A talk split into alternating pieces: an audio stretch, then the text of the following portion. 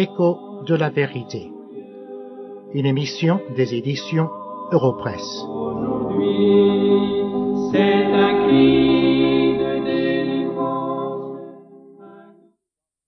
Pour beaucoup d'entre nous, l'année qui se termine a amené avec elle des changements.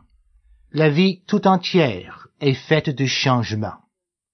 Il n'y a qu'une seule chose, ou devrais-je dire plutôt une seule personne qui ne change jamais. Et la Bible nous le dit très clairement, c'est Dieu lui-même. Il y a un verset dans la prophétie de Malachie, le dernier livre de l'Ancien Testament, au chapitre 3 et au verset 6, où nous lisons Je suis l'Éternel, je ne change pas. Évidemment, c'est Dieu qui parle dans ce passage. Dieu seul ne change pas. Mais qu'est-ce qui ne change pas en Dieu? Je vais vous indiquer cinq choses. En premier lieu, nous pouvons dire que sa puissance ne change pas. Tout ce que nous voyons autour de nous, les montagnes, les rivières et toute la belle nature, Dieu a tout créé. C'est lui aussi qui a amené les enfants d'Israël à travers la mer Rouge par un miracle. C'est lui aussi qui leur a donné de la manne à manger et de l'eau à boire. Et la Bible nous révèle aussi que Dieu est tout puissant, même en ce qui concerne Satan, le diable. Prenez le temps de lire le récit que nous trouvons dans le livre de Job dans l'Ancien Testament. Et là vous trouverez que Dieu est plus puissant que Satan, de sorte que Satan ne pouvait pas toucher Job sans une autorisation de Dieu. Mais la puissance de Dieu se manifeste peut-être plus qu'ailleurs dans la vie de notre Seigneur Jésus-Christ lorsqu'il était sur la terre. Quelle puissance est manifestée dans sa naissance miraculeuse. Christ est né d'une vierge. Mais nous voyons aussi la puissance de Dieu se manifester dans tous les miracles que le Seigneur a accomplis lorsqu'il était dans ce monde. Quelle puissance nous y voyons. Mais sa résurrection n'est-elle pas la plus grande des manifestations de la puissance de Dieu? La mort n'a pas pu le retenir. Jésus est ressuscité, victorieux sur la mort. Dieu est tout-puissant. Il a toujours été. Il est encore aujourd'hui et il le sera toujours.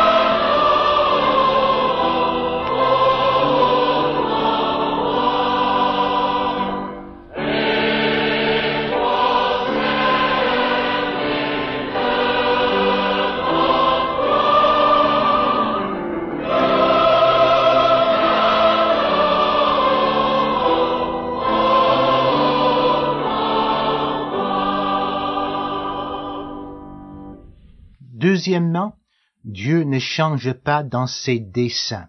Ce qu'il a décidé de faire, il le fera, et rien ne peut l'en empêcher. Mais le plus grand dessein de Dieu était et est encore de racheter un peuple pour lui-même. Tous les hommes sont pécheurs devant Dieu, et ainsi nous sommes tous coupables et sous la juste condamnation de Dieu. Mais Dieu a décidé de sauver quelques-uns.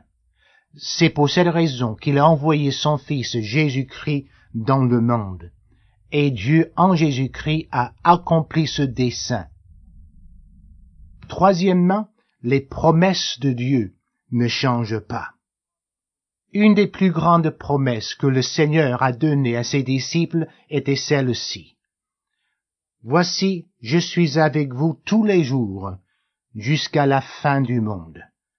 Cela, nous la lisons dans Matthieu 28 et au verset 20.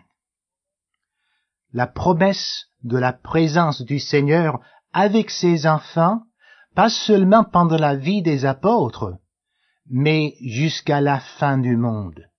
C'est pourquoi nous pouvons affirmer que cette promesse n'était pas faite uniquement pour les disciples lorsqu'ils étaient sur la terre, mais pour tous leurs descendants spirituels, c'est-à-dire tous ceux qui appartiennent à Jésus-Christ et qui le suivent comme le faisaient ses disciples.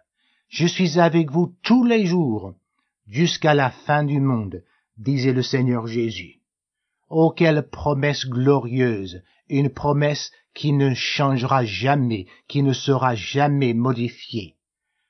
Encore une autre grande promesse du Seigneur Jésus est celle de la gloire éternelle qu'il promet à ses enfants.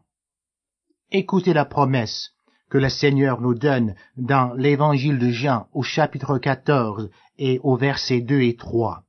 Il y a plusieurs demeures dans la maison de mon Père. Si cela n'était pas, je vous l'aurais dit. Je vais vous préparer une place. Et lorsque je m'en serai allé, et que je vous aurai préparé une place, je reviendrai, et je vous prendrai avec moi, afin que là où je suis, vous y soyez aussi.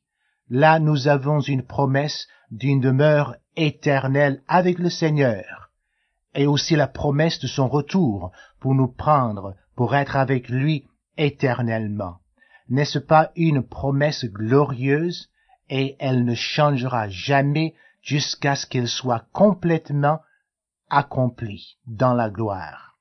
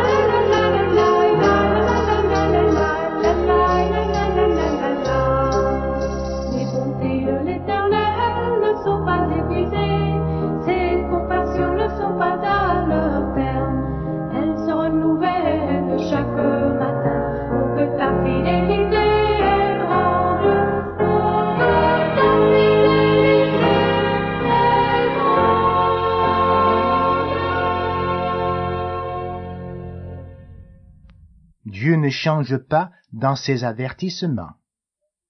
Dieu donne des avertissements très clairs à ceux qui rejettent Christ et qui continuent à vivre dans le péché.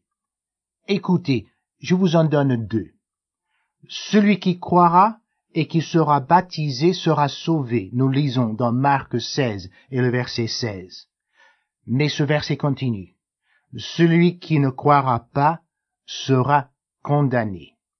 Et encore, dans Jean 3 au verset 18, celui qui ne croit pas est déjà jugé, parce qu'il n'a pas cru au nom du Fils unique de Dieu. Déjà jugé, sera condamné. Voici les avertissements éternels que Dieu donne à ceux qui rejettent Christ. En êtes-vous un? Est-ce que vous continuez à rejeter Christ, à refuser à l'accepter comme sauveur personnel? Alors ces avertissements sont pour vous, et il faut y faire attention, car elles ne changent pas. Cinquièmement, Dieu ne change pas dans son amour. Nous lisons dans la première épître de Jean, au chapitre 4, et les versets 9 et 10. L'amour de Dieu a été manifesté envers nous en ce que Dieu a envoyé son Fils unique dans le monde afin que nous vivions par lui. Et cet amour consiste non point en ce que nous avons aimé Dieu, mais en ce qui nous a aimés et a envoyé son Fils comme victime expiatoire pour nos péchés. Voilà la manifestation la plus grande de l'amour de Dieu. Et cet amour ne change pas. Avez-vous l'impression que Dieu vous a oublié? Votre situation est-elle telle que Dieu semble vous avoir abandonné? Sachez ceci, que l'amour du Dieu éternel pour ses enfants ne change jamais. Mais peut-être vous n'êtes pas de ses enfants. Vous n'avez pas encore passé par la repentance et par la foi véritable en Jésus-Christ, vous ne l'avez pas reçu comme sauveur personnel? Alors je vous exhorte, faites-le. Commencez cette nouvelle année avec Dieu. Il ne vous abandonnera jamais. Abandonne ta vie, tes craintes et tes vœux à la grâce infinie